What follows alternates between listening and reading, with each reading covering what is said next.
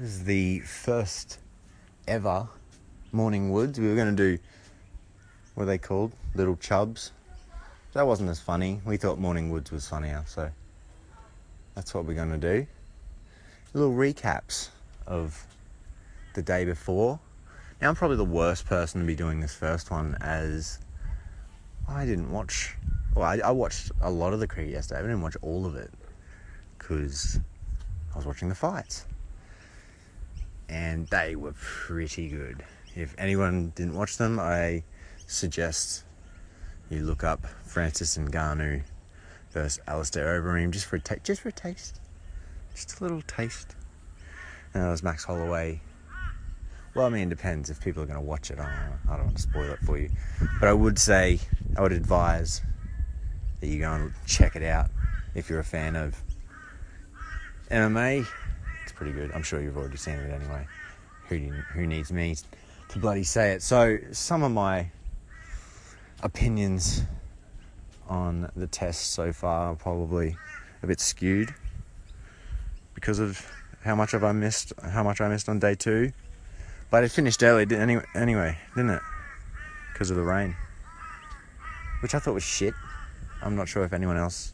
I didn't check out too much of the chat online, but I'm assuming most people would have been pissed off because it finished... Why did it finish like an hour and a half early or something?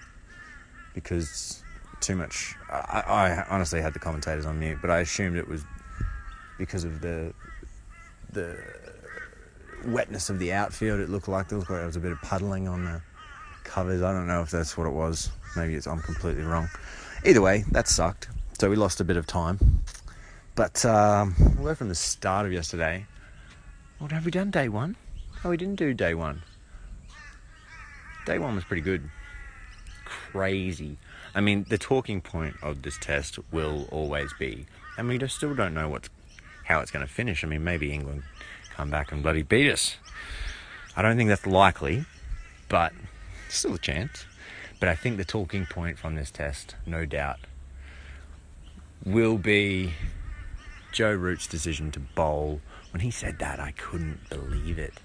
Because it didn't even, even Nasser Hussain's famous or infamous decision to bowl first at the Gabba, resulting in the end of day one score being 3 for 380 or whatever it was. There was, the Gabba, like a little bit of grass. You know, it's still a stupid decision, but I'm fairly certain there was at least something to go off. This is what, when people look overhead and you're like, yeah, I don't know. Maybe it's the difference between... Oh, here we go. Special host, special guest.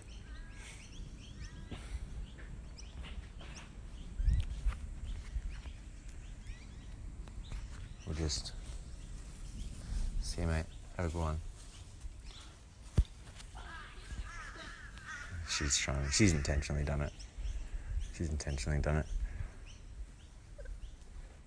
So we were talking about the decision to bowl. Yeah, and that's insane.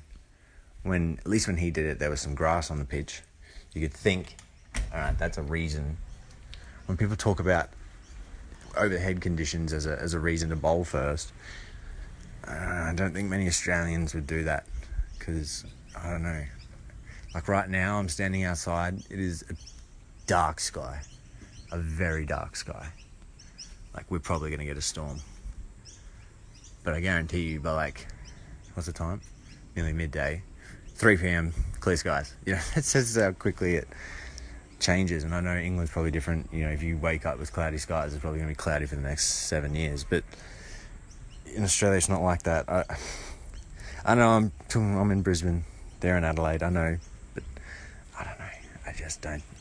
I just don't think it's enough to give away the advantage that is bowling last. Which, you know, people talk about. Oh, you want to bat first. You want to get the chance to... Family's just chasing me around the house. If you want to... People talk about batting first to try and get on top of them. But really, why you bat first is as much because you want to bowl last as it is batting first. So that's what I would say to England. They gave away that huge, huge advantage. And the fact that we've made over 400 really means that that gamble's failed. Even, you know, seeing how England go, they're only one down, but you got to think it's pretty unlikely they can jag a win out of this. Although I'm sure we were saying the same about Australia in 2006 when England declared for 550, but I just don't think they've got the cattle to do it. It's all about how Australia as well. Do Australia keep this foot on the throat kind of style of batting, or do they end up getting cocky and starting to try and go back to playing the natural game? It's interesting, but at the moment, no doubt, with Australia having made, I think 443 they declared, having them down one through the night, I think it's pretty clear they're on top. So that's the first ever Morning Woods. Just a bit of a recap, a bit of a Captain Kirk recap. Check out that Francis Ngannou video. It's ridiculous. Ciao. No, I hate people that say ciao. Catch ya.